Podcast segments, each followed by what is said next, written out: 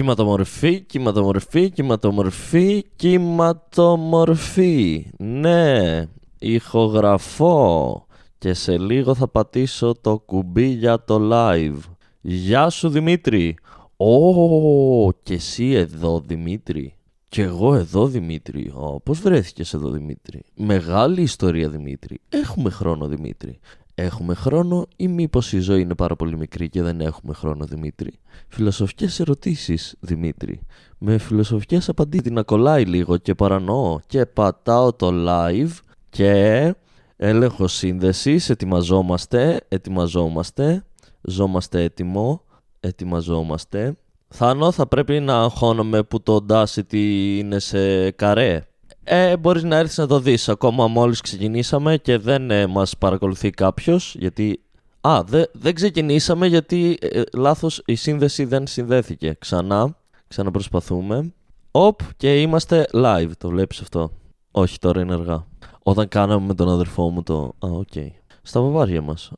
Εγώ το βλέπω ότι τα, τα εμφανίζει, απλά έχει μία, μία αργοπορία στην εμφάνιση που μπορώ. Γεια σου Κουνέλα, Καλώς ήρθαμε στο live νούμερο 12. Yay!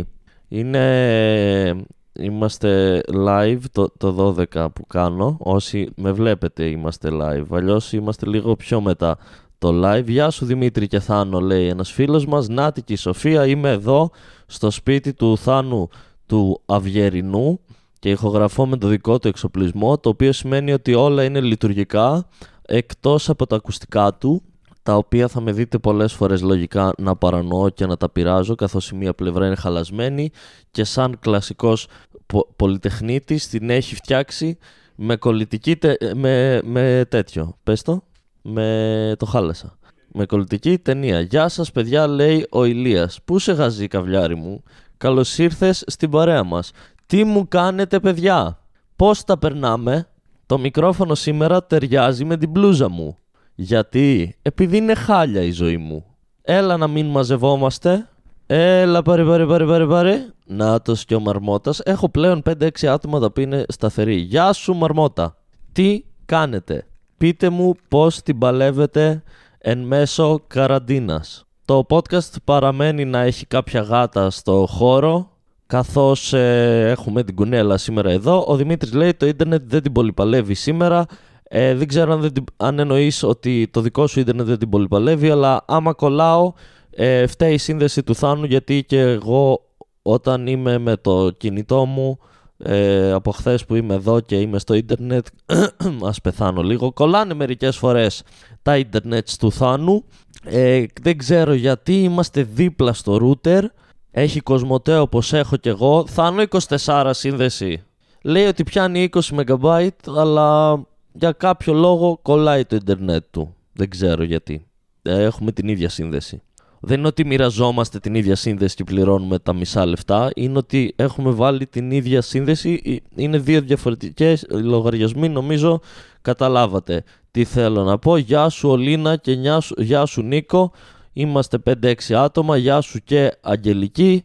Καλώς ήρθατε. Ε, γεια, γεια σου Κώστα. Πείτε μου λίγο. Ε, έχετε μαλώσει και εσείς με όλους τους ανθρώπους που υπάρχουν τριγύρω σας γιατί είστε όλη μέρα μαζί και παρανοείτε; Ή μόνο εγώ μαλώνω με οποιονδήποτε είναι τριγύρω μου; Είμαι εγώ το... Οπ και η Έλλη, τα φιλιά μου στην Έλλη που δυστυχώς δεν είναι εδώ αυτή τη στιγμή να κάνουμε αγκαλίτσες.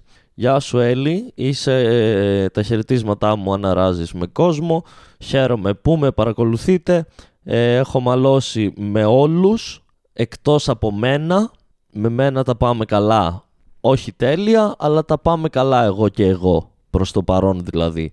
Ναι, σε μία μέρα κατάφερα να, μαλ, να μαλώσω χθες με τέσσερα άτομα, τρισήμιση, τρία. Δεν ξέρω να μετράω. Ου! Έχω χαλάσει, δεν είμαι καλά, Τσακώνομαι, λέει η Αγγελική, συνέχεια με τα αδέρφια μου κυρίως αλλά και με τους γονείς μου. Ταυτίζομαι Αγγελική πάρα πολύ και δεν μένω καν με τους γονείς μου. Φαντάσου. Όποιο Τσιγκίλη, ένας από τους αγαπημένους μου ανθρώπους στην κομμωδία, είναι εδώ. Ελπίζω να μείνει και για τη συνέχεια. Τον αγαπάω, τα φιλιά μου στο Τσιγκίλη ή όπως τα έλεγε αυτός στο, στο, στο Τσιγκίλη. Ε, επειδή είναι και κες, καταλάβατε. Χα, χα, χα, Τσιγκίλη. Τι ήθελα να πω, ναι, χθες ήρθα εδώ στο Θάνο να αράξουμε, μιας που είχα να δω άνθρωπο, ε, είχα να δω άνθρωπο εκτός από τον αδερφό μου και την κοπέλα μου 1,5 μήνα από κοντά και ήρθα εδώ στο Θάνο, ο οποίος είναι και αυτός καραντινιασμένος, να, να τσιλάρουμε έτσι λίγο, να τα πούμε και να δούμε μαλακίες και να περάσει η ώρα. Κάναμε μια πολύ ωραία συζήτηση περί κομμωδίας που ενώ περάσαμε καλά, ταυτόχρονα γαμήθηκε λίγο και η ψυχούλα μας καθώς ε, δεν θα υπάρξουν παραστάσεις στο κοντινό καιρό από τώρα. Δηλαδή, ε, εγώ πιστεύω ότι θα ξανά έχουμε κανονικά παραστάσεις το 21 και αυτό θα μας γαμίσει. Ο Τσιγκίλης έγραψε χάχα, αλλά νομίζω ότι ήθελε απλά να γράψει χα και και κέδιασε. Καλό ήταν αυτό, μπράβο Δημήτρη. Ευχαριστώ Δημήτρη. Ναι, και είναι δύσκολη η κατάσταση χωρίς παραστάσεις για πάρα πολλούς λόγους. Νομίζω το έχω ξανααναφέρει. Ένας έξτρα λόγος όμως είναι το ότι δεν έχουμε και το έσοδο από τις παραστάσεις, που είναι κάποια λεφτά. Μπορεί να μην είναι πολλά για εμάς που είμαστε στη Θεσσαλονίκη, αλλά και πάλι είναι μερικά μεροκάματα τα οποία έχουν χαθεί και πονάει η ψυχούλα μας και θα χαθούν και άλλα στη συνέχεια. Και αυτό που εσείς μπορείτε να κάνετε προφανώς, γιατί άμα είχαμε παραστάσεις θα σας έλεγα ελάτε στις παραστάσεις να περάσουμε καλά και να, να, να βγάλουμε κι εμείς κάνα ευρώ. Τώρα που δεν έχει παραστάσεις και το μόνο που κάνω είναι podcast, είναι ότι αυτό που μπορείτε να κάνετε είναι να κοινοποιείτε τα podcast ή να τα στέλνετε σε φίλους σας, όποιο podcast σας αρέσει. Μπορεί να σας αρέσει αυτό που βλέπουμε, που ακούτε τώρα, το Instagram Live που είμαι μόνος μου. Μπορεί να σας αρέσει το Μήνες Παράνοιας με τον Μπίτσι. Μπορεί να σας αρέσει το τρίγωνο, το καινούριο που κάνουμε με τον ε, Αυγερινό και τον Κατέριο που σχολιάζουμε το Circle. Ή μπορεί να σας αρέσουν οι χωρίς προφυλάξεις που κάνουμε με τον Αυγερινό. Γενικά επιλογές έχετε για να σας αρέσουν. Ε, αν σας αρέσει κάποιο από αυτά, ένας τρόπος να μας βοηθήσετε εμάς τους κομικούς, ειδικά εμάς που δεν είμαστε γνωστοί και δεν μένουμε στην Αθήνα και δεν έχουμε ε, βίντεο με χιλιάδες views, είναι να κοινοποιήσετε τα podcast ή να τα στείλετε σε φίλους σας που μπορεί να τους αρέσει έτσι ώστε να μαζέψουμε λίγο παραπάνω κοινό και όταν ξαναξεκινήσουν οι παραστάσεις να ε, έχουμε παραπάνω κοινό για να έρθετε στις παραστάσεις μας και να περάσουμε όλοι καλά και να βγάλουμε το μεροκάματό μας. Γεια σου Θαμόπουλε, ναι καινούριο background, όπως ανέφερα πριν είμαι στο σπίτι του Θάνου του Αυγερνού σήμερα και χθες. Αυτή είναι η φάση μου. Ε, να πω ότι προχθές πήγα σούπερ μάρκετ για πρώτη φορά φορώντας μάσκα και ας μην μπούμε στη, στις λεπτομέρειες του πώς βρέθηκε αυτή η μάσκα στα χέρια μου, γιατί δεν χρειάζεται, αλλά είναι μια μάσκα βαμβακερή άσπρη και πρώτον πήγα φορώντας τη μάσκα την άσπρη και αυτή την μπλούζα την κόκκινη, τη φούτερ και την κουκούλα και ήμουνα λίγο σαν Άγιος Βασίλης. Βασικά ήμουνα σαν Άγιος... Άμα φορούσα και γυαλιά θα ήταν σαν να είμαι θύμα... Πες το, αυτό που παίρνουν φωτιά εμπρισμού. Το βρήκα. Θα ήταν σαν να, ναι, θα ήταν σαν να ήμουν ε, αυτή η φάση μου θα ήταν. Ναι, και ήμουν σαν ε, κρύπη Άγιος Βασίλης. Επίσης, επειδή ήταν βαβακερή η μάσκα, ίδρωσα στην περιοχή αυτή που είχα τη μάσκα. Όση ώρα ήμουνα στο σούπερ μάρκετ. Μάλλον πρέπει να πάω να αγοράσω μια πιο λειτουργική μάσκα. Θα έρθει και αυτή η μέρα. Γεια σου Άρτεμις. Ο Μαρμότας απλά πέταξε τη λέξη Ολυμπιακός στη συζήτηση. Υποθέτω επειδή φοράω κόκκινη φούτερ Οπότε θα απαντήσω κι εγώ, όπως θα έλεγε και ο Μπίστσις, η απάντηση είναι τρικεράτοψ. Ε, τι κάνω αυτές τις μέρες. Είδα το ένα ντοκιμαντέρ που λέγεται Shadow of Truth, που είναι 4-40 λεπτά επεισόδια. Είναι 4-40 λεπτά επεισόδια στο... και είναι ανεβασμένο στο Netflix. Και το θέμα του είναι ότι βρίσκουν ένα κοριτσάκι σε 13χρονο σε ένα σχολείο, ε, το σφαγμένο μέσα στις τουαλέτες και αρχικά κατηγορούν έναν τύπο ο οποίος δουλεύει στο σχολείο και δεν είναι ντόπιος. Αν να πούμε ότι αυτό έχει γίνει στο Ισραήλ και όλοι μιλάνε εβραϊκά, το οποίο το κάνει λίγο αστείο. Και επίσης από το ντοκιμαντέρ κατάλαβα το... αυτό που λένε για τους Εβραίους ότι έχουν μεγάλη μύτη. Αν το δείτε, θα το καταλάβετε και εσείς. Και στην αρχή κατηγορούν έναν τύπο που δουλεύει στο σχολείο, αλλά δεν είναι Ισραηλίτης, είναι από τη Ρωσία, τον οποίο τελικά πιέζουν πάρα πολύ και καταλήγει να λέει ότι το έκανε αυτός. Αν και άμα δείτε όλα τα στοιχεία όπως μας τα αναλύουν, δεν, βγαίνει, δεν βγάζει νόημα να το έκανε αυτός και δεν υπάρχει και πουθενά το DNA του, ενώ υπάρχουν πάρα πολλά στοιχεία για τα DNA, για DNA μέσα στο, στο μπάνιο που βρίσκουν το κοριτσάκι. Κατηγορούν αυτόν, το βάζουν φυλακή και μετά παίζει μια, μια άλλη θεωρία η οποία τελικά μάλλον δεν ισχύει και μετά πέφτει μια τρίτη θεωρία η οποία φαίνεται η πιο πιθανή από όλες, αν και τελικά δεν την κυνήγησαν οι μπάτσι γιατί δεν ήθελαν να φανεί ότι κάνανε μαλακία με τον πρώτο τυπά και η τρίτη θεωρία που είναι και πιο πιθανή είναι και η πιο creepy και η πιο περίεργη από όλες. Από όλη. Από όλη. Έχασα τη φωνή μου, θα μιλάω έτσι πάλι. Γεια σας, είμαι η μικρή αδερφή του Δημήτρη. Τι κάνεις Δημήτρη; Ε, έκανα ένα live μέχρι που, που εμφανίστηκες και μου, μου, μου χάλασες τη ροή. Συγγνώμη Δημήτρη, είπα να σου πω ένα γεια γιατί είμαι όλη μέρα μόνη μου μέσα στο κεφάλι σου και βαριέμαι. Οκ, γεια σου και σε. Μπορείς να μου αφήσεις λίγο να συνεχίσω και τα λέμε αργό. Εντάξει, πάω να παίξω με τις κούκλες μου. Γεια σου. Τι έλεγα, Α, ναι. Να μπείτε και να δείτε αυτό το ντοκιμαντέρ. Λέγεται Shadow of Truth. 4-40 λεπτά, παιδιά. Δεν είναι κάτι. Όλη μέρα ξύνουμε τα παπάρια μας. Είναι μια καλή ευκαιρία να δείτε κάτι αν σας ενδιαφέρουν τα true crime ντοκιμαντέρ. Γιατί ε, έχω δει τα πάντα πλέον από true crime. Είναι ένα πολύ ενδιαφέρον true crime. Εκτός και αν δεν μπορείτε τους Εβραίους τότε έχετε πρόβλημα και γενικά και με το ντοκιμαντέρ γιατί είναι όλοι Εβραίοι. Δεν είναι ότι μας δείξαν τα πουλιά τους και είδαμε, όχι. Το, το καταλαβαίνεις από τη γλώσσα και από το Ισραήλ. Νομίζω, άμα τα συνδυάσεις αυτά τα δύο, πλάσω ότι φοράνε γιάμακα. Γιάμακα, γιάμακα, γιάμακα. Δεν είμαι καλά, αν το έχετε καταλάβει. Έχεις δει Breaking Bad, ρωτάει Μαρμότας. Ναι, έχω δει Breaking Bad, το έβλεπα όταν έβγαινε και πριν λίγες μέρες τελείωσα και το Better Call Saul, το οποίο γαμάει όσο γαμάει και το Breaking Bad. Άμα έχετε δει Breaking Bad, δείτε Better Call Saul, χάνετε, είναι πάρα πολύ ωραία σειρά. Και μένει μόνο άλλη μία σεζόν δυστυχώς. Λογικά σε κάνα χρόνο θα βγει. Αν και βέβαια, αν δεν έχουν ξεκινήσει τα γυρίσματα, μπορεί να βγει σε δύο χρόνια, γιατί πλέον δεν γίνονται γυρίσματα λόγω κορονοϊού. Πάμε σε πραγματάκια τα οποία έχω διαβάσει αυτές τις μέρες δεν είναι ότι έχω διαβάσει για τη σχολή ή ότι έχω διαβάσει βιβλία, ενώ σε ειδήσεις και, και άλλα post στο ίντερνετ γενικά και άρθρα τα οποία πέτυχα και μου φάνηκαν ενδιαφέροντα και για να τα σχολιάσουμε. Ο Κώστας Μαυρομάτης προτείνει Broadchurch. Ε, κάπου το έχω πετύχει αλλά δεν θυμάμαι καθόλου ποιο είναι το... ποια είναι η φάση του. Κάπου το έχω πετύχει. Τα ακουστικά του Θάνου γαμιούνται και με έχουν παρανοήσει γάματα και το ένα μου αυτή είναι κομπλέ και το άλλο παρανοεί.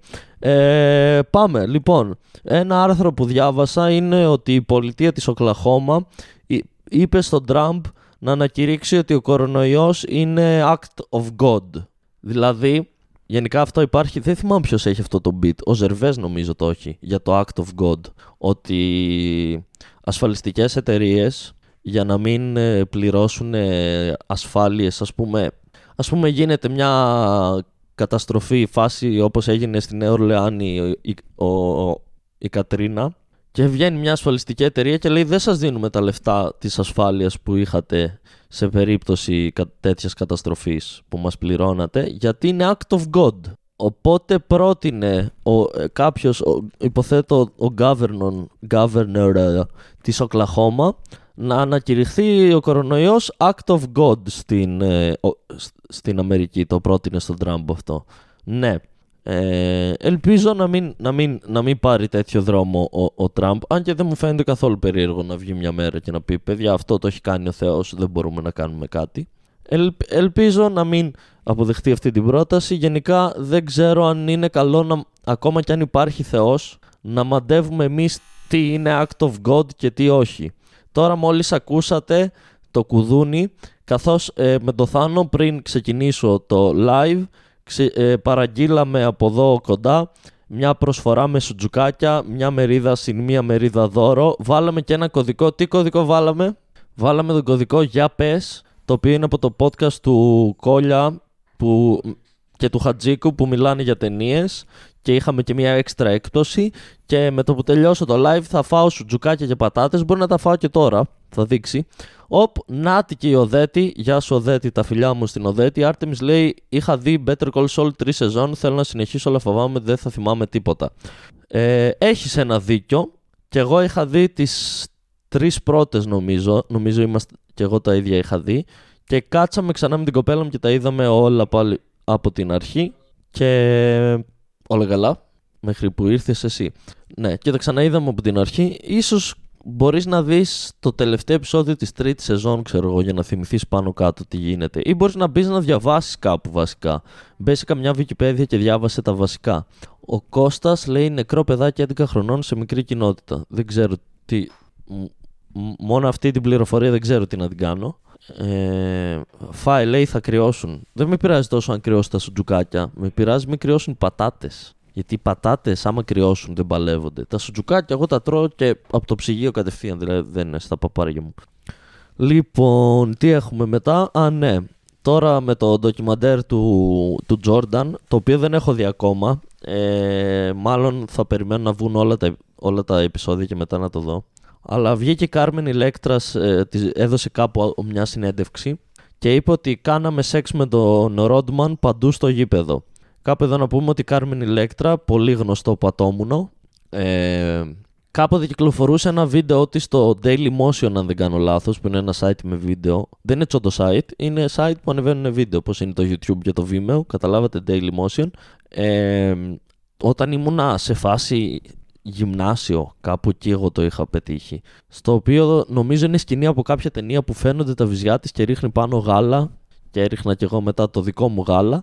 Ναι, Κάρμεν Ηλέκτρα είχε, ήταν παντρεμένη με τον Ντένι Ρόντμαν, ο οποίος ήταν, ε, νομίζω, power forward έπαιζε. Έπαιξε σε Detroit, ε, Spurs και Chicago. Πήρε με τον Jordan μερικά πρωταθλήματα.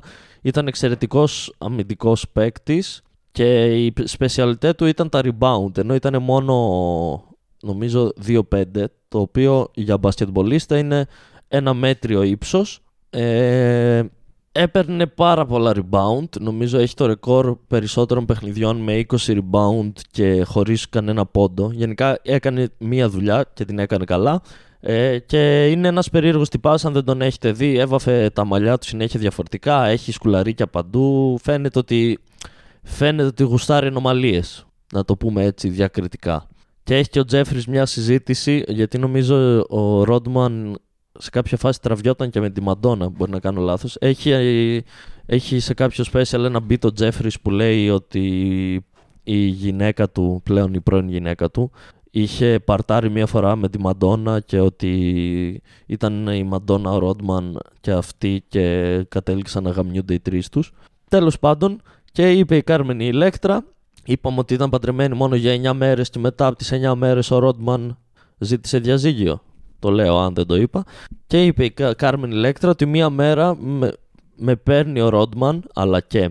Ε, ναι, και μου λέει πάμε, σου έχω μία έκπληξη, μου κλείνει τα μάτια, ανεβαίνουμε στη μηχανή του και όταν άνοιξα τα μάτια μου ήμασταν λέει στο γήπεδο του Chicago Bulls το οποίο ήταν άδειο και πήγαμε, λέει, στο γήπεδο και αρχίσαμε να γαμιόμαστε σε όλο το γήπεδο. Καλή φάση. Πηδηχτήκαμε, λέει, στα ποδητήρια, στο μέρος αποθεραπεία. Παίρναμε, λέει, παγωτό από τα μηχανήματα που είχαν τα παγωτά εκεί για τους φιλάθλους. Τρώγαμε παγωτό, ξαναγαμιόμασταν στις θέσεις, στο κέντρο του γηπέδου. Παίζει να γαμηθήκανε και πάνω στη Στεφάνη. Και μας έδωσε αυτή την ε, λεπτομέρεια η Κάρμεν Ηλέκτρα. Επίσης, να πούμε για τον Τένις Ρότμαν, όσοι δεν ξέρουν, είναι φίλος με τον Kim Jong-un. Θα μου πείτε πώς γίνεται αυτό. Θα σας πω, νομίζω ότι ο Kim, ο Kim γενικά είναι φαν του NBA από όσο ξέρω και ήταν έξτρα φαν των Chicago Bulls. Κάπου, γιατί αν έχετε ψαχτεί για τον Kim Jong-un, σε κάποια φάση είχε σπουδάσει κάπου στο εξωτερικό. Ε, Αμερική, Αγγλία, αλλά με ψεύτικο όνομα.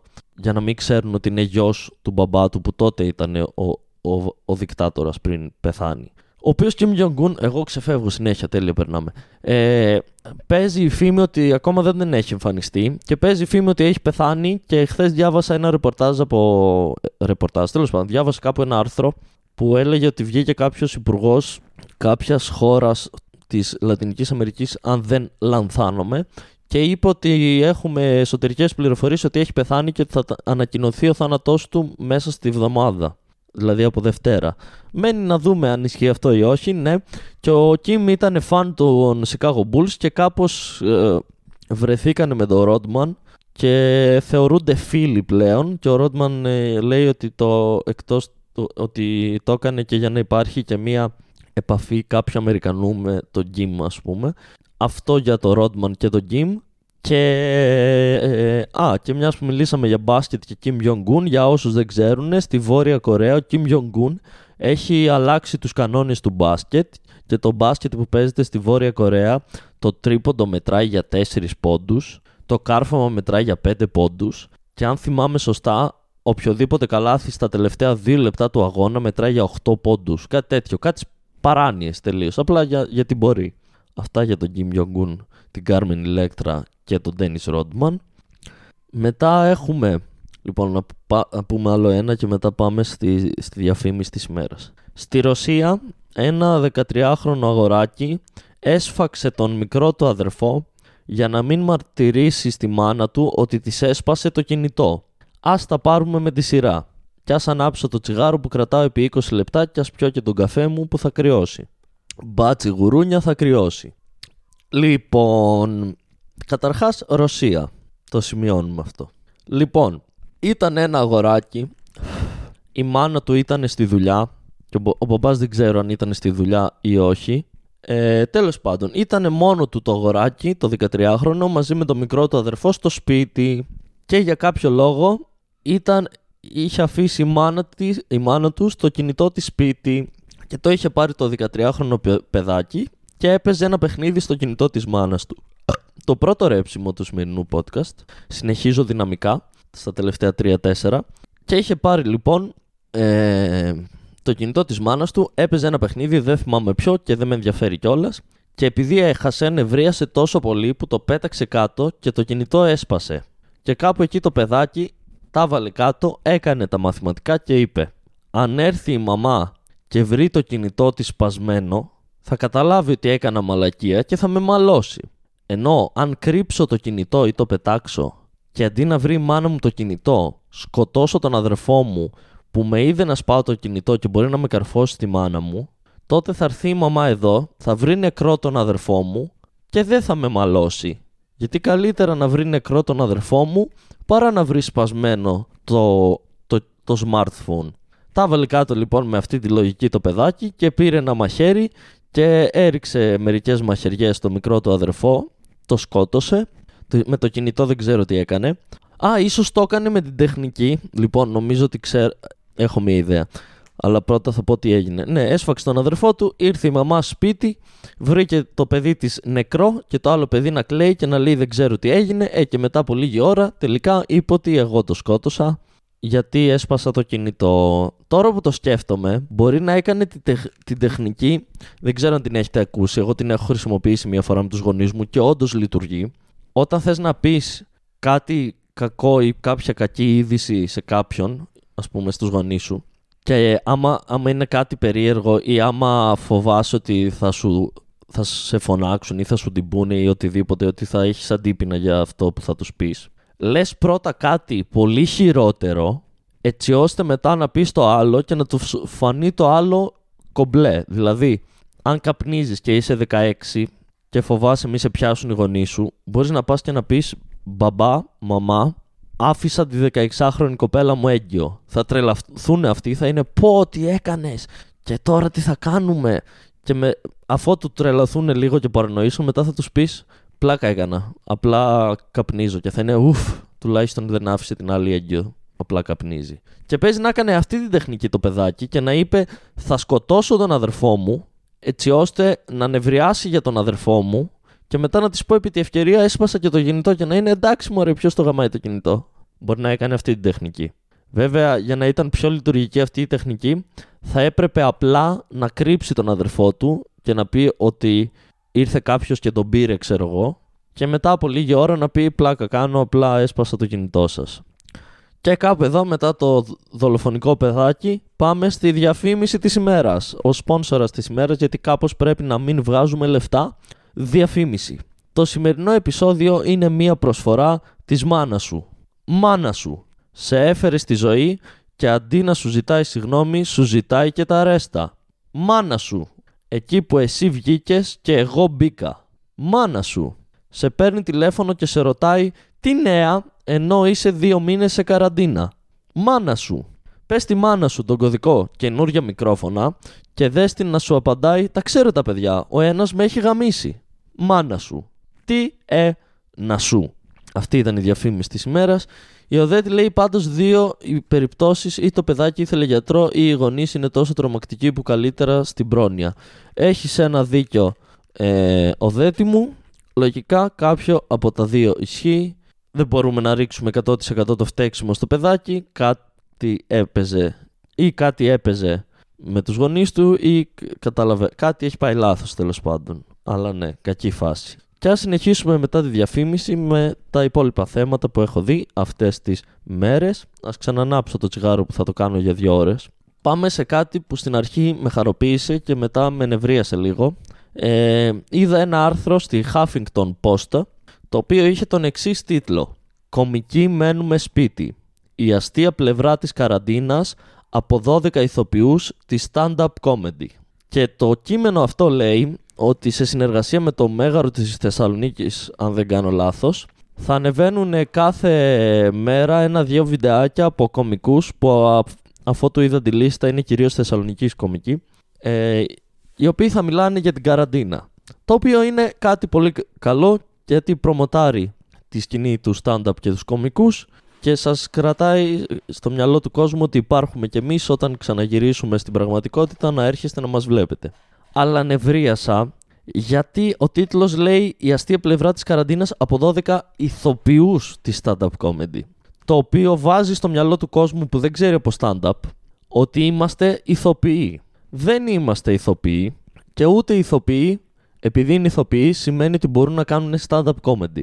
Γιατί όλο αυτό υπάρχει σαν μπέρδεμα και ειδικά τα τελευταία χρόνια που έχει ανέβει η σκηνή του stand-up, πολλοί κόσμος που δεν κάνει stand-up, βλέπει προηγούμενο live που σχολιάσαμε το Μουτσινά, χρησιμοποιεί τη λέξη stand-up σε πράγματα που κάνει απλά για να κερδίσει κόσμο και να πάνε να το δούνε με αυτή τη δικαιολογία, ενώ δεν κάνει stand-up. Πες τα λέει ο Θάνος, τα λέω γαμώ το σπίτι τους, δεν είμαστε ηθοποιοί, δεν πρέπει να δίνουμε στον κόσμο αυτή την πληροφορία ότι είμαστε ηθοποιοί του stand-up comedy. Είμαστε stand-up comedians. Τελεία. Είμαστε κομικοί. Δεν είμαστε ηθοποιοί. Οι ηθοποιοί τους γράφει κάποιος ένα κείμενο και πάνε και κάνουν μία παράσταση είτε πολύ μαζί, είτε κάποιο μονόλογο, είτε ε, γράφουν, είτε παίρνουν παλιά κείμενα, κάνουν ξέρω εγώ, Σέξπιρ, Αριστοφάνη, δεν ξέρω εγώ τι. Ωραία. Εμείς δεν παίρνουμε κείμενο από κανέναν, εμείς γράφουμε κείμενα τα οποία έχουν αστεία και δεν είναι ότι γράφεις ένα κείμενο μία ώρα και μετά πας και λες έχω παράσταση stand-up comedy όπως κάνουν πολλοί ηθοποιοί και όχι μόνο που χρησιμοποιούν το stand-up απλά σαν promotion και λένε θα είμαι με ένα μικρόφωνο, γράφω μία ώρα κείμενα και πάω και λέω ότι έχω παράσταση stand-up comedy. Δεν λειτουργεί έτσι. Και άμα θες να κάνεις stand-up, πάνε στα open mic, φάει 100 για χρόνια, παίξε guest, παίξε 10 λεπτά και γίνε όντως stand-up κομικός. Και εκτός από ηθοποιούς που είναι πολύ γνωστοί και μπορεί να το κάνουν αυτό, πολλές φορές θα έρθουν σε open mic άνθρωποι που είναι ηθοποιοί και πιστεύουν ότι επειδή είναι ηθοποιοί μπορούν να γίνουν και κομικοί και συνήθως αποτυγχάνουν πλήρως και εμείς οι υπόλοιποι γελάμε γιατί καλά να πάθετε που νομίζετε ότι επειδή είστε ηθοποιοί μπορείτε να γίνετε κομικοί. Άμα είναι έτσι, να πάω κι εγώ και να πω: Κάνω stand-up 4 χρόνια, βάλτε με να παίξω Αριστοφάνη. Δεν γίνεται γιατί δεν είμαι ηθοποιός. Καταλάβαμε. Οπότε μην προμοτάρετε το stand-up με τη λέξη ηθοποιή από μπροστά. Θα έπρεπε να λέει το άρθρο, όποιος το έγραψε, θα έπρεπε να διαβάσει λίγο παραπάνω αφού ήθελε να κάνει άρθρο για το stand-up. 5 λεπτά, όχι παραπάνω.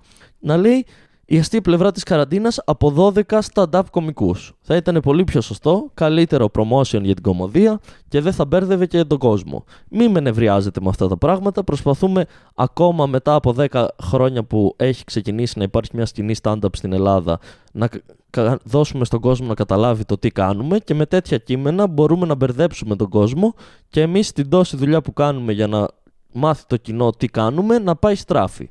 Ωραία. Αυτά. Καλή κίνηση να προμοτάρουμε κομικούς, κακή κίνηση να τους προμοτάρουμε λάθος και να, κάνουμε, να μπερδέψουμε τον κόσμο και να χαλάσουμε την τόση προσπάθεια που έχουν κάνει κομικοί και δεν μιλάω καν για μένα, μιλάω για πιο παλιούς κομικούς, τόσα χρόνια να προσπαθούν να κάνουν να καταλάβει το ελληνικό κοινό τι πραγματικά είναι το stand-up comedy. Ωχ, νεύρα. Καφεδάκι για να ηρεμήσουν τα νεύρα μας και τσιγαράκι για να ηρεμήσουν τα νεύρα μας. Και μιας που είπα τσιγαράκι και καφεδάκι, ε, δεν ξέρω πόσοι έχετε ακούσει τη φήμη ότι ο Θάνος Αυγερνός βουλώνει χέστρες, η οποία κυκλοφορεί. Ε, εγώ ξύπνησα στις 4, με το που ξύπνησα ήπια ένα καφέ, έκανα δύο τσιγάρα, πήγα έχεσα στο τουαλέτα του Θάνου και μετά ετοιμάστηκα, έκατσα να γράψω τα πράγματα που γράφω για να έχω τα θέματα για το live. Αυτό είναι το πρόγραμμά μου. Όταν έχω live, ξυπνάω και στις 4 και ξεκινάω και ετοιμάζομαι για το live. Τώρα ήθελα να μιλήσω για το χέσιμο που έριξα σε συνδυασμό με το Θάνο που βουλώνει τουαλέτες, γιατί έριξα ένα περίεργο χέσιμο. να πεθάνω επιτέλους. Ε, το οποίο ήταν. Ε, μου θύμισε τα σκατά λίγο της γάτας μου που δεν είναι τελείως στέρεα είναι σαν πουρές κάπως. Αλλά το θέμα είναι ότι ενώ δεν έφαγα πολύ χθες, έβγαλα πάρα πολύ πουρέ σκατού και, κοιτά, και κοιτάω τη χέστρα του Θάνου και είμαι όχ, Inception. Λες να πάθω αυτό που παθαίνει ο Θάνος και να του βουλώσω εγώ τη χέστρα; Ο Θάνος φωνάζει από μέσα ότι ρε μαλάκα τρώω τζουκάκια. Δεν το σκέφτηκα αυτό Θάνο, αλλά θα ήταν περίεργο αν έτρωγες κρέμα σοκολάτας τώρα που τρώω σουτζουκάκια δεν ταιριάζουν γιατί τα δικά μου δεν ήταν σαν σουτζουκάκια. Το έσωσα. Ναι, και φοβήθηκα μη του βουλώσω τη χέστρα, αλλά τελικά το καζανάκι του είναι πολύ κομπλέ και με μόνο ένα πάτημα καθάρισε η χέστρα και σώθηκα και δεν χρειαζόταν να, να ξεβουλώνω την τουαλέτα του Θάνου. Επόμενο θέμα μας. Η Οδέτη λέει το σκατό κάνει να βγει τρεις μέρες. Σκέψου ότι έτρωγες πριν τρεις μέρες. Δεύτερο έψιμο για σήμερα από τον Δημήτρη. Η αλήθεια είναι δεν θυμάμαι. Ξέρεις γιατί δεν θυμάμαι οδέτη. Γιατί πλέον με την καραντίνα και χωρίς παραστάσεις, όλες οι μέρες είναι ίδιες. Είναι σαν να ζω το τώρα, το χθες και το αύριο ταυτόχρονα. Δηλαδή, ο χρόνος, ο οποίος είναι μια διάσταση που πηγαίνει προς τα μπροστά, πλέον έχει γίνει μια διάσταση που είναι ένα σημείο για μένα. Δεν πηγαίνει μπροστά ή πίσω. Είναι το ίδιο πράγμα κάθε μέρα ξανά και ξανά. Δεν θυμάμαι τι έφαγα πριν τρεις μέρες, δεν θυμάμαι τι έφαγα χθες, δεν θυμάμαι τι έκανα χθες, δεν θυμάμαι τι είδα χθες, δεν θυμάμαι τίποτα. Είναι όλα το ίδιο. Για μένα είναι ακόμα Φεβρουάριος. Είμαι στάσιμος στο χωροχρόνο. Αυτή είναι η φάση μου. Απλά γερνάω. Κατά τα άλλα όλα είναι τα ίδια. Λοιπόν, ε, είδηση. Έθαψαν νοτιοαφρικανό πολιτικό μαζί με τη Mercedes 500 e του. Ε, ναι. Πέθανε ένας νοτιοαφρικανός πολιτικός και αποφάσισα να το θάψουν με το αγαπημένο του αυτοκίνητο που ήταν μία Mercedes. Πάνω σε αυτό έχω να πω. Πρώτον, βρε ζώα. Και να το είπε θέλω να με θάψετε με τη Mercedes. Δεν χρειάζεται να το κάνετε. Έχει πεθάνει. Τα λέει. Ποιος, ο Λούι το έλεγε αυτό ή ο Τζέφρις. Ότι είναι, είσαι νεκρός. Δεν χρειάζεται να μου δημιουργήσεις προβλήματα και έξτρα πράγματα να κάνω μετά το θάνατό σου. Δεν θα το μάθαινε αν δεν το θάβατε με τη Mercedes του ενημερωτικά. Επίσης, τζάμπα, τζάμπα πάει η Mercedes. Μπορεί να μπορούσατε να την πουλήσετε 20-30 ευρώ. Τα οποία στην Νότια Αφρική παίζει να ισοδυναμούνται με ένα τρισεκατομμύριο ευρώ. Χάνετε πόσα λεφτά παραπάνω χωρίς λόγο. Και επίσης μου θύμισε ε, ένα στίχο του Mac Miller, ο οποίος πέθανε πριν 1,5 χρόνο, ο οποίος έλεγε When I die, bury me with my Mercedes ο οποίος πέθανε, αλλά από ό,τι ξέρω δεν το θάψανε με τη Mercedes του, γιατί ήταν σε φάση. Ναι, μεν το είπε, αλλά πολύ καλό αυτοκίνητο για να, για να το πετάξουμε έτσι. Αυτά. Μη θάβετε Mercedes, θάψτε ανθρώπους. Plus, έξτρα πρόβλημα ότι από εκεί που ο τάφος του τυπά θα έπιανε ένα, μια περιοχή στο νεκροταφείο ένα επί 2,5 μέτρα, πλέον θα πιάνει ένα χώρο 4 επί 2,5 μέτρα. Οπότε και μείον χώρος για το νεκροταφείο και από εκεί που θα χρειαζόταν να θαυτούν άνθρωποι πιο δίπλα, τους λένε Α, δεν έχουμε άλλο χώρο γιατί μια μέρα βάλαμε μια Mercedes εδώ κάτω. Plus, ακόμα πιο έξτρα πληροφορία, ελπίζω κάπως να βγάλανε τη βενζίνη γιατί αν γίνει κάποια μαλακία με κάποιο κεράκι, βλέπω να ανατινάζεται ο τάφος μαζί με τη Mercedes. Το οποίο δεν είναι καλό για κανέναν. Αυτά για τον τάφο και τη Mercedes. Επόμενο θέμα, ένα super fan του Tekashi 69, ενός περίεργου trapper rapper, δεν ξέρω τι στο μπούτσο είναι, ο οποίος δεν έχει ταλέντο και είναι, και είναι στη φυλακή, δεν ξέρω αν το βγάλανε, είχε μπει φυλακή γιατί είχε κάνει σεξ με 14χρονα, φασάρα. ε, ένα super fan του αποφάσισε να κάνει ε, τατουάζ το πρόσωπο τα ίδια τατουάζ που έχει και ο, ο Τεκάση. Πάνω στο οποίο έχω να πω είσαι βλάκας πρώτον γιατί κάνεις τατουάζ το πρόσωπο Γενικά είμαι υπέρ των τατουάζ και δεν κρίνω τον κόσμο από τα τατουάζ. Και ακόμα και στο πρόσωπο να έχεις κάποιο τατουάζ δεν θα το κρίνω. Αλλά αν γεμίσεις όλο σου το πρόσωπο με τατουάζ, κάνεις κάτι λάθος. Ίσως ο μπαμπάς σου δεν σε αγκάλιασε αρκετά; Ίσως δεν σε αγαπούσε η μαμά σου; Κάτι, κάτι έχει γίνει λάθος; Μην κάνετε τατουάζ στη φάτσα σας. Ειδικά αν είναι πάνω από ένα διακριτικό εκτός κι αν είστε οι ίδιοι ράπερ και βγάζετε λεφτά από τη ραπ. Ο μόνος τρόπος να έχεις τατουάζ το πρόσωπο και να μπορείς να βρεις δουλειά στην κοινωνία που έχουμε αυτή τη στιγμή είναι να είσαι επιτυχημένος ράπερ. Αλλιώς άμα έχεις τατουάζ το πρόσωπο είναι σαν να αποφασίζεις ότι δεν θέλω να δουλέψω ποτέ. Και από όλους τους ανθρώπους που μπορούσες να είσαι φαν και να αντιγράψεις τατουάζ, αποφάσισες τον Tekashi 69 χίλιες φορές να έκανες το thug life του Tupac στην κοιλιά. Ακόμα κι αν δεν ζεις το thug life. Τουλάχιστον θα ήταν στην κοιλιά και θα έλεγες το έκανα επειδή μου αρέσει ο Tupac. Τώρα σε βλέπουν και λες Α, αυτά, αυτά που έχουν κάνει το πρόσωπό μου μια μουτζούρα ε, είναι επειδή γουστάρω Tekashi 6 Και θα είναι άλλη, OK, okay, μια χαρά. Τα ξαναλέμε ποτέ. Και εμένα μου αρέσει ο Mac Miller και ο Eminem και άλλοι rappers και έκανα πέρυσι ένα τατουάζ πέρυσι. Δεν θυμάμαι πριν πόσους μήνες. Πλέον δεν, έχουν, δεν έχει σημασία ο χρόνος, το είπαμε. Ένα τατουάζ του, που δεν το έχει ο Mac Miller, αλλά του Mac Miller τέλος πάντων από ένα άλμπουμ, το τελευταίο. Το πρώτο τελευταίο, γιατί έβγαλε και ένα μεταθάνατον που είναι η συνέχεια του τελευταίο. Τέλος πάντων, το οποίο το έκανα στο χέρι μου. Δεν είπα θα το κάνω στο μάγουλό μου, ας πούμε. Και μου αρέσει πολύ ο Mac Miller. Για Eminem δεν έχω κάνει ακόμα κάτι, αλλά έχω μερικές ιδέες να κάνω. Τέλος πάντων, μην κάνετε τατουάζ στη φάτσα σας εκτός κι αν είστε επαγγελματίας ράπερ. Αυτό ήθελα να πω. Και άμα είναι να αντιγράψετε τα τατουάζ κάποιου, διαλέξτε κάποιον άνθρωπο που να είναι ενδιαφέρον.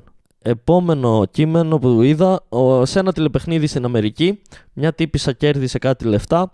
Ο παρουσιαστής τη ρώτησε τι θα κάνεις με τα λεφτά που κέρδισες, και αυτή έδειξε έναν άντρα στο κοινό και είπε θα πληρώσω για το γκόμενό μου για να πάρει διαζύγιο από τη γυναίκα του ίσως η πιο περίεργη, καλή και αστεία απάντηση που έχει δοθεί σε ποτέ σε τηλεπαιχνίδι για το τι θα κάνεις τα λεφτά που κέρδισες. Έχω ακούσει, η πιο, ίσως η πιο ηλίθια απάντηση που έχω ακούσει είναι στο My Style, όχι, στο Shopping Star και πρέπει να το έβλεπα με τον Beach εκείνη τη μέρα που όπου κέρδισε μια τύπησα στο Shopping Star που κερδίζουν 1500 ευρώ, 3000, δεν θυμάμαι. Και τη ρώτησε η Βίκη Καγιά, τι θα κάνεις με τα λεφτά που κέρδισες, και απάντησε, θα αγοράσω καινούργια πόμολα για το σπίτι.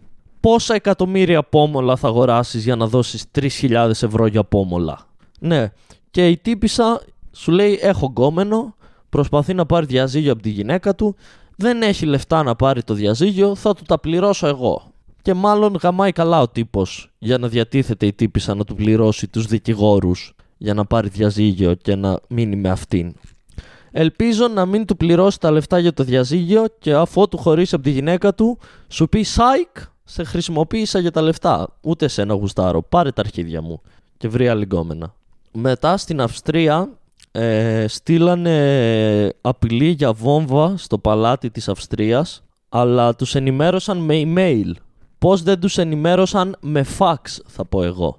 Ότι δεν ξέρω αν τελικά, από, από ό,τι κατάλαβα μάλλον δεν βάλαν βόμβα, απλά ήταν σε φάση είτε ήταν όντως κάποιος ο οποίος θέλει να βάλει βόμβες και ήθελε να τους τρομάξει αρχικά, είτε ήταν κάποιος που είπε θα τους τρολάρω ή απλά θα τους φοβήσω. Κι άλλο ρέψιμο. Και σου λέει γιατί να πάρω τηλέφωνο για προειδοποίηση βόμβας, γιατί να, να να τους ενημερώσω σαν άνθρωπος, θα τους στείλω mail. Σε φάση αν είχε βάλει όντως βόμβα και τους έστελνε mail σε δύο ώρες ε, έχω βάλει βόμβα και θα εκραγεί στο παλάτι και αυτοί βλέπαν το mail την επόμενη μέρα, θα το βλέπαν και θα ήταν «Α, χθες θα εκραγεί μια βόμβα. Οκ, ευχαριστούμε για την ενημέρωση». Τους προειδοποίησε με email. Και υποθέτω δεν είναι ότι χρησιμοποίησε το προσωπικό του email, έκατσε, έφτιαξε ένα καινούριο email από την αρχή και μετά το έστειλε. Λέει, γεια σας, Βασικά ήταν, ήταν όπως είναι όλα τα email. Καλησπέρα παλάτι της Αυστρίας. Θα ήθελα να σας ενημερώσω ότι την Κυριακή στις 3 η ώρα μετά μεσημβρινής θα εκραγεί μία βόμβα στο παλάτι, οπότε θα ήταν καλό να εκενώσετε το χώρο. Θερμοί χαιρετισμοί ο βομβιστής σας. Με email ρε μαλάκα. Πώς δεν έστειλε ταχυδρομικό περιστέρι; Δηλαδή περιστέρι.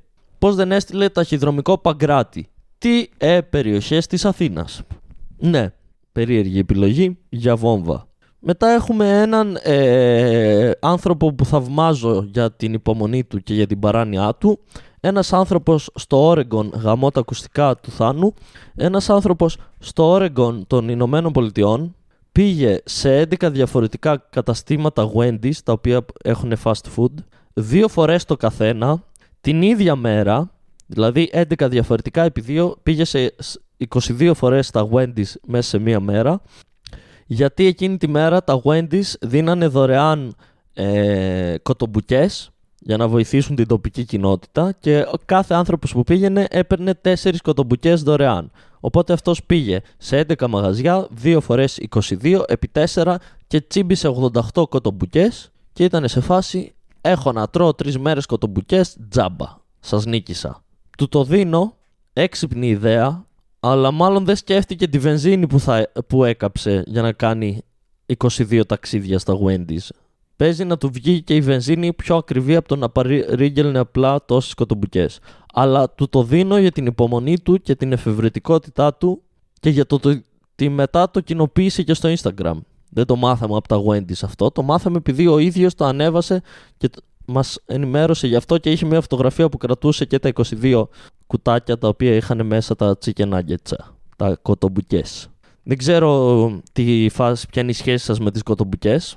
Εγώ οι μόνες φορές στη ζωή μου πριν γίνω φοιτητής που έφαγα κοτομπουκές ήταν στα goodies όταν ήμουν μικρός και έπαιρνα το junior το, το πακέτο και επειδή δεν μ' άρεσαν τα hamburger έπαιρνα τις κοτομπουκές. Στο σπίτι δεν φτιάχναμε ποτέ κοτομπουκές. Δεν ξέρω αν τρώγατε εσείς κοτομπουκές στο σπίτι, εμείς δεν είχαμε αυτή την χαρά. Γιατί είχαμε κοτομπουκές, θα το πούμε κι αυτό. Αυτά για τις κοτομπουκές. Τι έχουμε μετά, συνεχίζουμε με την Αμερική και στην Καλιφόρνια ένας άντρας τον πιάσανε να κλέβει ένα δείγμα το οποίο θα πήγαινε για εξέταση για να δουν αν έχει κορονοϊό από ένα, από ένα πώς το λένε, νοσοκομείο. Κοιτάω πίσω μου γιατί παρανοώ δεν είναι εδώ η κουνέλα, είμαι μόνος μου και το χάνω.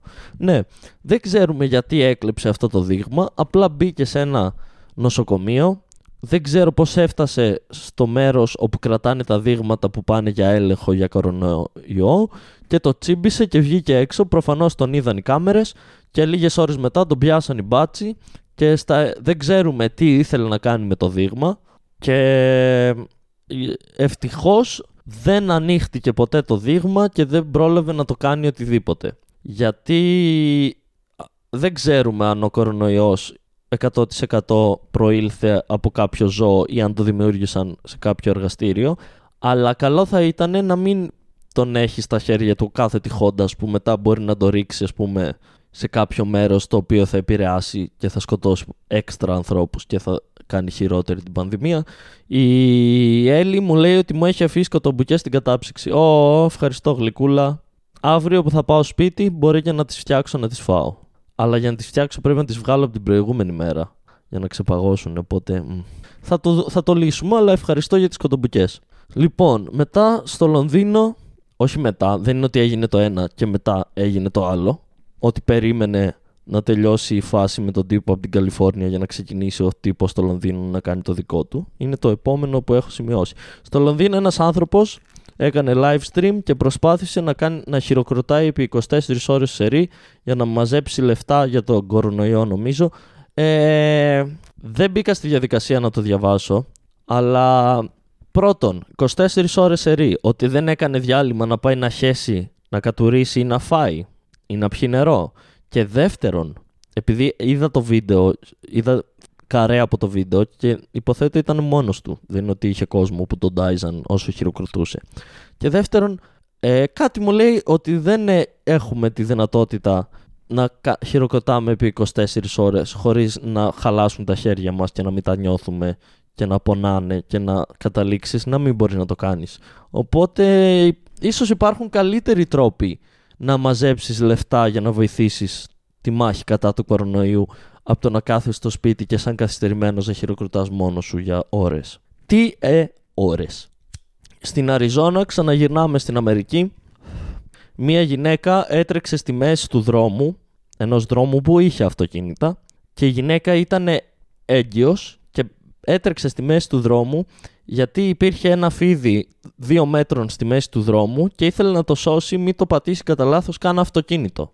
Ε, έχουν ξεφύγει λίγο οι προτεραιότητές μας σαν ανθρωπότητα. Θα περίμενε κανείς ότι μια έγκυος γυναίκα, που αν δείτε τη φωτογραφία, αν δείτε πουθενά το άρθρο, ε, φαίνεται ότι είναι αρκετά έγκυος. Δηλαδή δεν είναι ότι είναι στο τρίτο μήνα. Είναι έκτο έβδομο. Θα περίμενε κανείς ότι αν είσαι έγκυος και κοντά στο να γεννήσεις, δεν θα ρίσκαρες τη ζωή σου και τη ζωή του παιδιού σου το οποίο από ό,τι φαίνεται θες να κρατήσεις. Δεν είναι ότι αλλιώς θα το είχες ρίξει υποθέτω. Για να σώσεις ένα φίδι. Εκτός κι αν ήταν το δικό σου φίδι, αλλά και πάλι δεν συγκρίνεται νομίζω το φίδι που έχεις εσύ σαν κατοικίδιο αν ήταν το δικό σου φίδι και ξέφυγε. Που αν ήταν το δικό σου φίδι και ξέφυγε, πρώτον γιατί έχεις φίδι σαν κατοικίδιο και δεύτερον πώς το μπούτσο σου ξέφυγε. Ναι. Μην, α, μην, μην σώζετε φίδια εν, άμα είστε έγκυες. Τι λέτε για αυτό; Αυτή είναι η πρότασή μου σήμερα, η βοήθειά μου στην κοινωνία. Αν είσαι έγκυος και δεις ένα φίδι στη μέση του δρόμου, μην τρέξεις να το σώσεις από τα αυτοκίνητα που έρχονται, κάτσε στον κόλο σου και δες το να πεθαίνει. Αυτός είναι ο κύκλος της ζωής. Είσαι φίδι μέσα σε μια πόλη, οι πιθανότητε είναι ότι θα σε πατήσει κάποιο αυτοκίνητο αν κυκλοφορείς στους δρόμους. Τι να κάνουμε τώρα; Άμα είναι έτσι, πάνε έξω στην εξοχή που υπάρχουν άλλα φίδια και κάτσε να καραδοκείς να, άμα εμφανιστεί κανένας αετός και πάει να τσιμπήσει κάποιο φίδι και παίξει ξύλο με τον αετό που πάει να σκοτώσει το φίδι. Δεν γίνεται να σώσουμε όλα τα ζώα στον πλανήτη. Ο κύκλος της ζωής λέει ότι κάποια ζώα θα πεθάνουν είτε από άλλα ζώα είτε από ατυχήματα, όπως και οι άνθρωποι μπορεί να πεθάνουμε γενικά από αρρώστιες, από άλλα ζώα ή από ατυχήματα. Δεν γίνεται να σώσεις γαμημένο φίδι και να μην σκεφτείς το παιδί σου. Ειδικά άμα είσαι σε φάση που θες να κρατήσεις το παιδί σου. Καταλάβαμε; Έγκυες που ακούτε αυτό το podcast. δηλαδή καμε... κανένας. Καμένας. Τι να κάνει άραγε ο καμένος. Ο, ο κύριος Ραβνιωτόπουλος είναι στην παρέα μας τα φιλιά μου, χθες είδα με το Θάνο τον Αυγερνό το Α τόσο καλά και περάσαμε πάρα πολύ ωραία. Χαιρετίσματά μου, μπείτε στο YouTube, ανέβηκε το special του Ραβνιωτόπουλου με τίτλο Α τόσο καλά. Έχει κάποια πάρα πολύ ωραία αστεία, γελάσαμε πάρα πολύ με το Θάνο. Τα χαιρετίσματά μου. Ε, λοιπόν, επειδή φτάνουμε στη μία ώρα και ως γνωστόν το Instagram θα με κλείσει από μόνο του, για να μην με κλείσει, κάθε... μετά την πρώτη φορά που με έκλεισε από μόνο του, αυτό που κάνω είναι το ίδιο που κάνουν αυτοί που πάνε που δουλεύει σε μια εταιρεία και έρχεται ένας υπεύθυνος και σου λέει. Ε, Πώς λέγεται η λέξη, όταν σε διώχνουν από την εταιρεία. Απολύεσαι, σου λένε. Και κάνεις εσύ με το που πάει να σου πει απολύεσαι. Όχι, παρετούμε σε νίκησα. Οπότε και εγώ, επειδή ξέρω ότι θα μου απολύσει σε λίγο το Instagram, αυτό που κάνω είναι ότι παρετούμε μόνος μου και τώρα θα κλείσω το live και θα το ξανανοίξω. Και σε μισό λεπτό μπείτε ξανά όλοι στο καινούριο live για να συνεχίσουμε με τα υπόλοιπα και να τελειώσουμε και να φάω και τα σουτζουκάκια μου. Περιμένουμε να συνδεθώ. Βλέπω το Udacity που κολλάει και παρανοώ. Γιατί μια φορά το είχα πάθει στο δικό μου σπίτι να κολλάει και μετά χάθηκαν αρχεία. Στα θετικά όμως ενώ κολλάει είναι στα 58 λεπτά όπως είναι και τα λεπτά τα οποία έχουν περάσει από το live το οποίο σημαίνει ότι δεν χάνουμε κάτι από το podcast γιατί όταν το έκανα εγώ είχα φτάσει στη μία ώρα και το Audacity έλεγε 45 λεπτά Οπότε είμαστε σε καλή κατάσταση. Γεια σου Δημήτρη, ήρθα πάλι εδώ να σου πω να δω τι κάνεις γιατί, γιατί άκουσα ότι σταμάτησες το live και το ξαναξεκίνησες και λέω μέχρι να ξαναξεκινήσει ας πάω να το κάνω παρέα. Γεια σου μικρή μου αδερφή. Τι έκανες τόση ώρα που έλειπες και εγώ έκανα το live; Ε, έπαιζα με τις κούκλες μου και τελικά μαλώσανε η Barbie με την Barbie με, με κυταρίτιδα. Γιατί πλέον υπάρχει και Barbie με κυταρίτιδα. Και μαλώσανε οι δύο Barbie γιατί μία είπε στην άλλη τι φάση ρε Barbie γιατί έχεις κυταρίτιδα και υπήρξε εκεί ένας σεξισμός και της είπε η Barbie με κυταρίτιδα καλά μωρή είσαι γυναίκα θα έπρεπε να είσαι μαζί μου εσύ δεν είσαι κανονικό πρότυπο ομορφιάς έτσι όπως έχουν φτιάξει πολύ λεπτή και με βυζιά. Δεν γίνεται αυτό. Είναι ψεύτικο και το βλέπουν τα μικρά κοριτσάκια Δημήτρη και νομίζουν ότι πρέπει να γίνουν έτσι. Και αυτό θέτει ένα τεράστιο στάνταρ ψεύτικης ομορφιάς το οποίο δεν μπορεί να πιάσει καμία και μετά όλες νιώθουν ότι είναι άσχημες ενώ είναι όμορφες ακριβώς όπως είναι. Δεν είναι περίεργο να έχεις κυταρίτιδα ή να έχεις παραπάνω κιλάκια, ίσα ίσα είναι έξτρα καύλα από τη φύση. Ε, έχεις, έχεις δίκιο μικρή μου αδερφή, ακούγεσαι πάρα πολύ φιλοσοφική περισσότερο από όσο θα περίμενα για την ηλικία σου. Ναι, είναι επειδή δεν μου δίνει κανένα σημασία και όλη μέρα διαβάζω βιβλία. Ε, αυτό ή θα πάει πάρα πολύ καλά ή πολύ λάθος, να ξέρεις. Το ξέρω. Άντε πήγαινε να συνεχίσεις γιατί ξεκίνησε πάλι το live και έχω μαζέψει 6 άτομα και ακόμα μιλάω μαζί σου. Εντάξει, γεια σου Δημήτρη. Πάω να συνεχίσω να μαλώνω με τις μπάρμπι μου γιατί θα γίνω ψυχοπαθής και θα σκοτώσω κάποιον. Έγινε, γεια σου. Γεια σας παιδιά μου, καλώς ήρθατε στη συνέχεια του live. Εδώ που συνεχίζω να παραμιλάω για κάποια λεπτά ακόμα. Ήμασταν ε, στην Αριζόνα και την έγκυο γυναίκα και συνεχίζουμε πηγαίνοντας στον Καναδά όπου δύο άντρες βάλαν ένα στοίχημα 500.000 δολάρια σε παιχνίδι πέτρα ψαλίδι χαρτί. Και αυτός που έχασε δεν είχε λεφτά για να ξεπληρώσει τα 500.000 δολάρια. Ποιος θα το περίμενε. Και κατέληξε να βάλει υποθήκη το σπίτι του για να μαζέψει τα μισά λεφτά από τα 500.000 και τελικά αποφάσισε να πάει στα δικαστήρια. Μπας και δεν του μπας και δεν χρειαστεί να πληρώσει 500.000 στον τύπο που βάλαν το στοίχημα για το πέτρα ψαλίδι χαρτί. Και τα δικαστήρια του Καναδά αποφασίσανε όντως ότι δεν είναι υποχρεωμένος να τα πληρώσει γιατί σύμφωνα με τον νόμο στον Καναδά το οποίο βγάζει λίγο νόημα είσαι υποχρεωμένος να πληρώσεις κάποιο στοίχημα κάποιο τέτοιο στοίχημα δηλαδή δεν μιλάμε για εταιρείες στοιχημάτων, μιλάμε ότι το κάνεις εσύ με έναν άλλον άνθρωπο. Είσαι υποχρεωμένος να πληρώσεις μόνο αν το πράγμα στο οποίο βάλατε στοίχημα δεν είναι 100% τυχαίο. Και το πέτρο ψαλίδι χαρτί θεωρείται ότι δεν είναι τυχαίο, ε, ότι είναι τυχαίο και επειδή είναι τυχαίο δεν είσαι υποχρεωμένος να πληρώσεις και ευτυχώς αυτός ο Μπουνταλάς που έβαλε στοίχημα 500.000 δολάρια σε ένα πέτρα ψαλίδι χαρτί σώθηκε και δεν χρειάζεται να πληρώσει 500.000 δολάρια. Το οποίο μου θύμισε τις εποχές στο Λύκειο που για 2-3 χρόνια, πρώτη δευτέρα Λυκείου σίγουρα, είχα δει στο Two and a Half Men ε, μια σκηνή που ήταν ο Τσάρλι με τον Τζέικ στο σχολείο του Τζέικ και πετούσαν κέρματα εναλλάξ και είχαν διαλέξει κορώνα ο ένας και γράμματα ο άλλος και είχαν πει ότι όποιο, πετάνε τα κέρματα στον αέρα και μετά τα, τα τσεκάρουν όλα, μετράνε ποια είναι, ποια είναι τα περισσότερα, τα κορώνα ή τα γράμματα. Και όποιος είχε τα περισσότερα, κέρδιζε όλα τα λεφτά.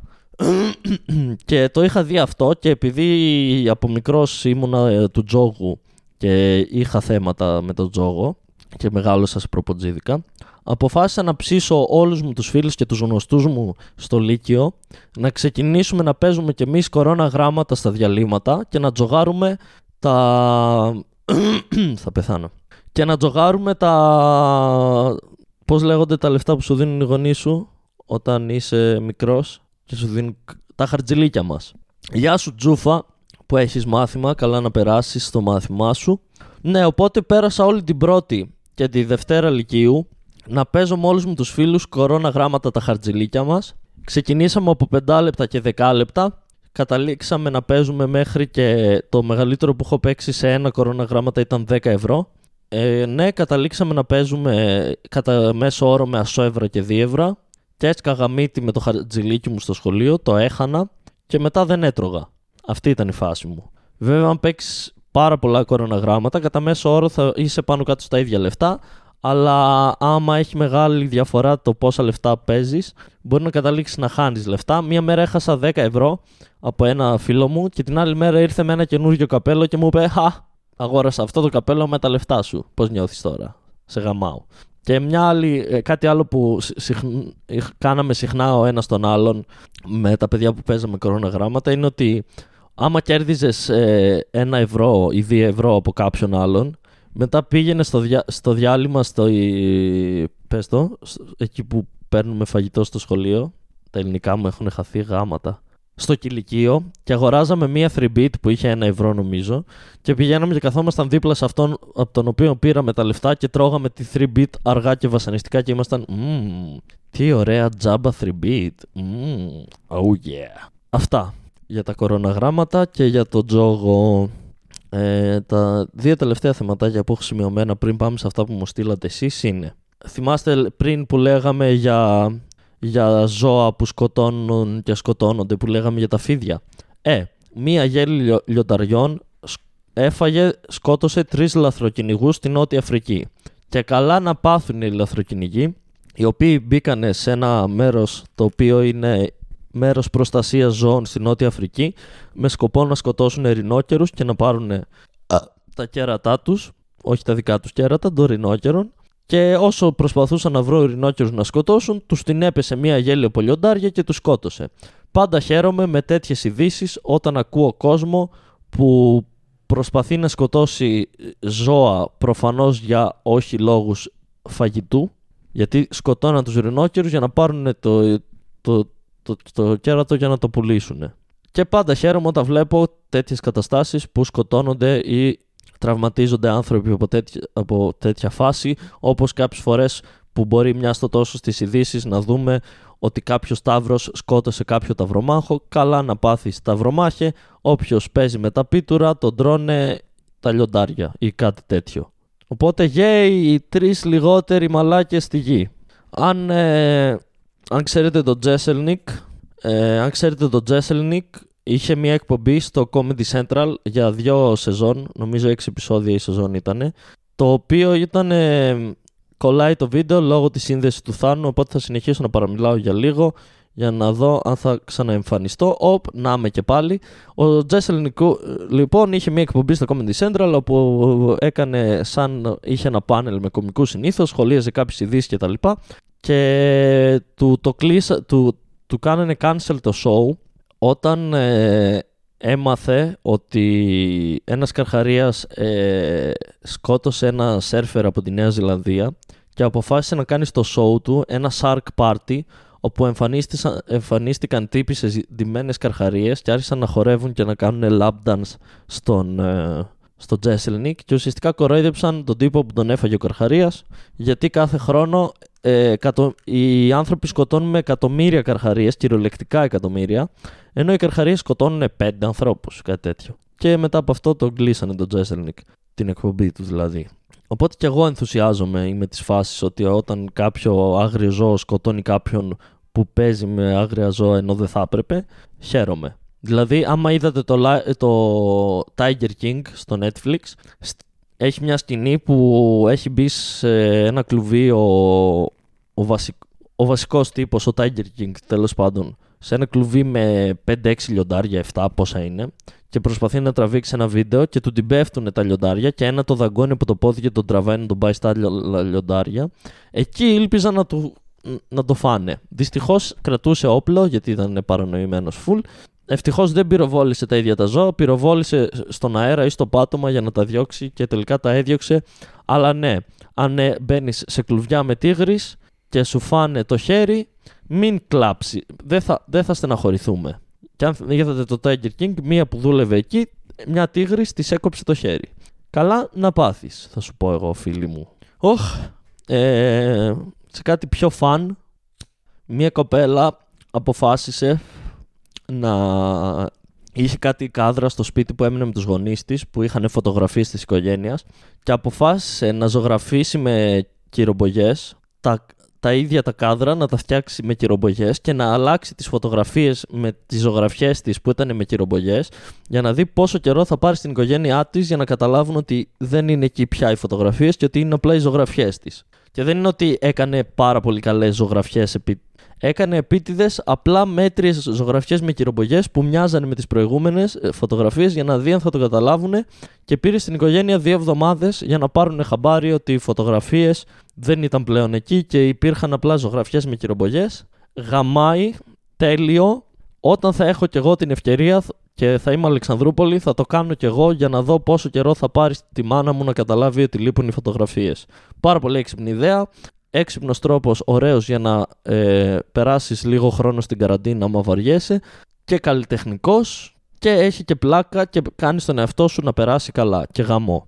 Και τώρα, πριν πάμε στα θέματα που μου στείλατε εσείς, ε, πάμε στο 10 προτάσεις που δεν έχει πει ποτέ κανένας. Ξανά έχουμε την, την, ε, το section, το segment σε αυτό το podcast, το που λέω κάποια λίστα που έχει 10 πράγματα και η σημερινή λίστα είναι 10 προτάσεις που δεν έχει πει ποτέ κανένας. Νούμερο 10. Α, Β, Γ, το χρυσό ψαρό σου με στραπών. Νούμερο 9. Ωραίο λογοπαίγνιο. Νούμερο 8. Ροδάκι να αμπιείς θα καταλάβεις το νόημα του πυράγχας. Νούμερο 7. Τα τσιγάρα κάθε χρόνο σκοτώνουν 30 εκατομμύρια μυρμήγκια. Νούμερο 6. Μία μέλισσα γέννησε τον Μέγα Αλέξανδρο. Νούμερο 5. Χρωστάω κοιμάνσεις, αλλά έχω περάσει κβαντομηχανική. Νούμερο 4. Τα νύχια σταματάνε στο κόκκινο φανάρι. Νούμερο 3. Το βράδυ που κοιμόμουν μπήκε ένα σπίτι στον κλέφτη μου και το λίστεψε. Νούμερο 2. Τα αρχίδια μου είναι μπλε και βουτυγμένα σε ταραμά. Και νούμερο 1. Α, τι όμορφο μουνί. Αυτή ήταν η λίστα με τις 10 προτάσεις που δεν έχει πει ποτέ κανένας Πλέον τις έχω πει εγώ, οπότε δεν είναι προτάσεις που δεν τις έχει πει κανένας, αλλά πριν τις πω ήτανε. Λοιπόν, επειδή είμαστε στη μία ώρα και κάτι, και επειδή για να μην βγει τεράστιο το επεισόδιο και επειδή μου έχετε στείλει αρκετά θέματα να συζητήσουμε, αρκετά, βασικά δεν μου έχετε στείλει αρκετά, τον τελευταίο καιρό δεν μου στέλνετε πάρα πολλά θέματα για συζήτηση και κυρίως μιλάω για πράγματα που βλέπω στο ίντερνετ. Λέω να τα κρατήσω τα θέματα που μου έχετε στείλει για το επόμενο live και τώρα είμαι ανοιχτός σε δικές σας ερωτήσεις όσοι με βλέπετε αυτή τη στιγμή ή αν έχετε κάποια περίεργη ιδέα, κάποια, κάτι που θέλετε να σχολιάσουμε ή κάποιο θέμα που σας ταλανάει, ταλανίζει, σας ενοχλεί τον τελευταίο καιρό. Έχετε λοιπόν λίγο χρόνο πριν κλείσουμε το 12ο live του, του Instagram Live Rant με τον Δημήτρη τον Κυριαζίδη που είμαι εγώ και ο παππούς μου ήταν, αλλά πλέον έχει πεθάνει, οπότε πλέον είμαι ο μοναδικός Δημήτρης Κυριαζίδης. Βασικά δεν είμαι ο μοναδικός Δημήτρης Κυριαζίδης. Fun fact, δεν ξέρω αν έχετε αυτή την πληροφορία ή αν την έχω αναφέρει εγώ σε κάποιο άλλο podcast, δεν θυμάμαι. Αλλά υπάρχει ένας Δημήτρης Κυριαζίδης, ο οποίος ήταν παλιά αρχηγός των συνδικαλιστών των αστυνομικών και πλέον είναι. Ε, πώς λέγεται, πλέον είναι βουλευτής με τη Νέα Δημοκρατία από τον ομό Σερών. Δεν ξέρω αν βγήκε και στις τελευταίες εκλογές, αλλά ήταν για πολλά χρόνια βουλευτής με τη Νέα Δημοκρατία στις ΣΕΡΕ. Ο οποίος λέγεται Δημήτρης Κυριαζίδης. Λίγο που το έχουμε ψάξει με τον πατέρα μου, μάλλον δεν είναι συγγενής μας, αλλά μπορεί και να είναι πάρα πολύ μακρινή. Το point μου είναι ότι αυτός ο άνθρωπος έχει το ίδιο όνομα με μένα είναι βουλευτής με τη Νέα Δημοκρατία. Έχει ένα κανάλι στο YouTube το οποίο έχει 65-70 συνδρομητές.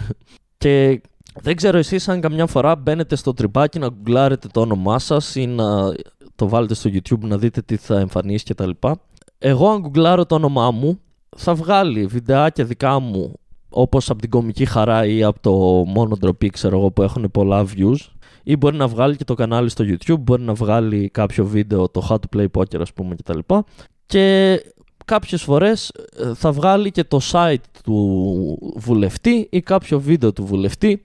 Το fun fact είναι ότι σκεφτόμουν, φανταστείτε το βουλευτή αυτόν να λέει ας γκουγκλάρω το όνομά μου να δω τι θα βγει και να γκουγκλάρει το όνομά του και να βγαίνει το δικό μου βιντεάκι από την κομική χαρά που μιλάω για, το, για, το, για την Μπάρμπαρα και να βλέπει μετά ότι το δικό του κανάλι στο YouTube έχει 70 subs και το δικό μου έχει 300 και ότι τα βιντεάκια του έχουν, έχει βιντεάκια με 15 views ας πούμε. Ανεβάζει ο ίδιος βιντεάκια στο YouTube από ομιλίες του στη Βουλή και έχει λιγότερα views από μένα. Πόσο sad και πόσο μπερδεμένος θα είναι αυτός ο άνθρωπος. Αυτό για το, δι- για το όνομά μου. Ε, ο, ο Δημήτρης ρωτάει, είδες τι έκαναν τα συντρόφια χθες. Ε, δεν ξέρω αν μπορούμε να μιλήσουμε για συντρόφια, καθώς δεν αυτοπροσδιορίζουμε ως κομμουνιστής, αυτοπροσδιορίζομαι γενικά ως αριστερός, αλλά αν μιλάς για αυτό που κατάλαβα, μιλάς για τις πορείες που έγιναν για την Πρωτομαγιά, όπου έγιναν, ο, κάτσανε όλοι σε απόσταση δύο μέτρα ο ένας από τον άλλον, το οποίο ήταν πολύ έξυπνο και πολύ ωραίος τρόπος διαμαρτυρίας. Ο ουρανός, λέει τα αδέρφια μου, όταν έλειπα το καλοκαίρι έβαλαν σε όλες τις φωτό του σπιτιού πάνω στη φάτσα μου ένα σκυλί με καρέ μαλλί και φράτζα επειδή μοιάζουμε. Μου πήρε τέσσερις μέρες να το καταλάβω. Τέλειο. Τα αδέρφια σου γαμάνε. Γενικά είναι καλό να έχουμε σχέ... καλές σχέσεις με τα αδέρφια μας. Ε, είναι ανάλογα την οικογένεια έχω καταλάβει. Υ- κα- Υπάρχουν ε, α, και τη διαφορά ηλικίας παίζει και αυτή ρόλο.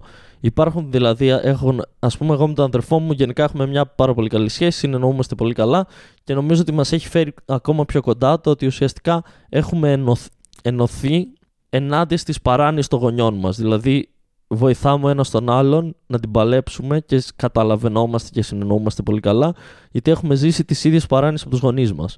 Και έχω γνωρίσει και αδέρφια τα οποία δεν ταιριάζουν καθόλου, δεν συνεννοούνται καθόλου καλά, μαλώνουν πάρα πολύ και έχω γνωρίσει και αδέρφια τα οποία λόγω με διαφοράς ηλικίας έχουν μια πολύ απλή τυπική σχέση. Οπότε μάλλον εσύ έχεις και γαμό τα αδέρφια και είσαι τυχερή και περνάς καλά με τα αδέρφια σου και μαλακίζεστε. Ο Δημήτρης λέει εδώ και, κα...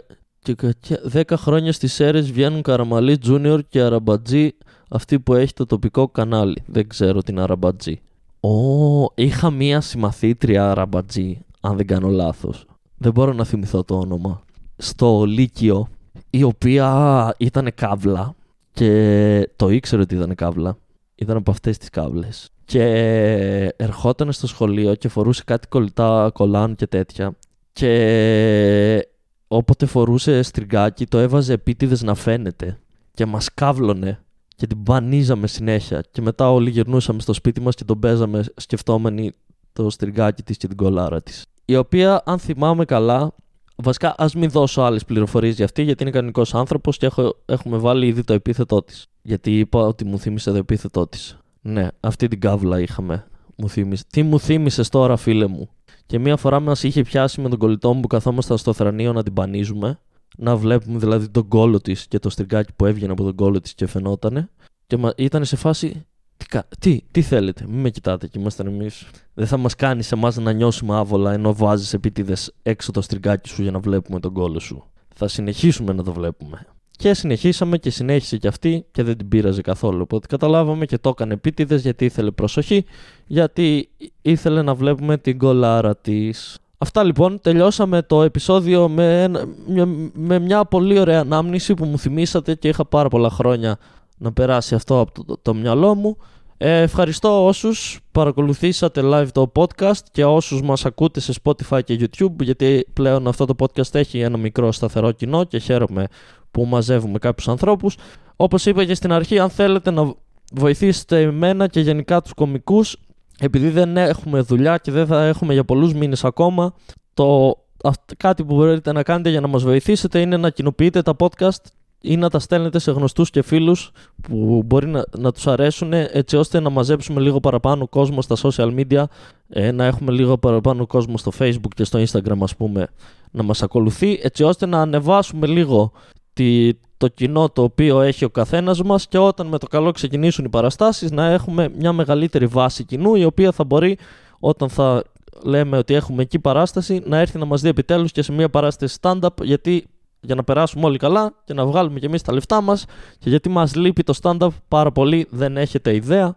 Ευχαριστώ λοιπόν. Ε, τα λέμε στο επόμενο live σε πέντε μέρες λογικά και τα λέμε και σε άλλα podcast που είναι να βγουν σύντομα όπως τα, το, τα επόμενα τρίγωνο.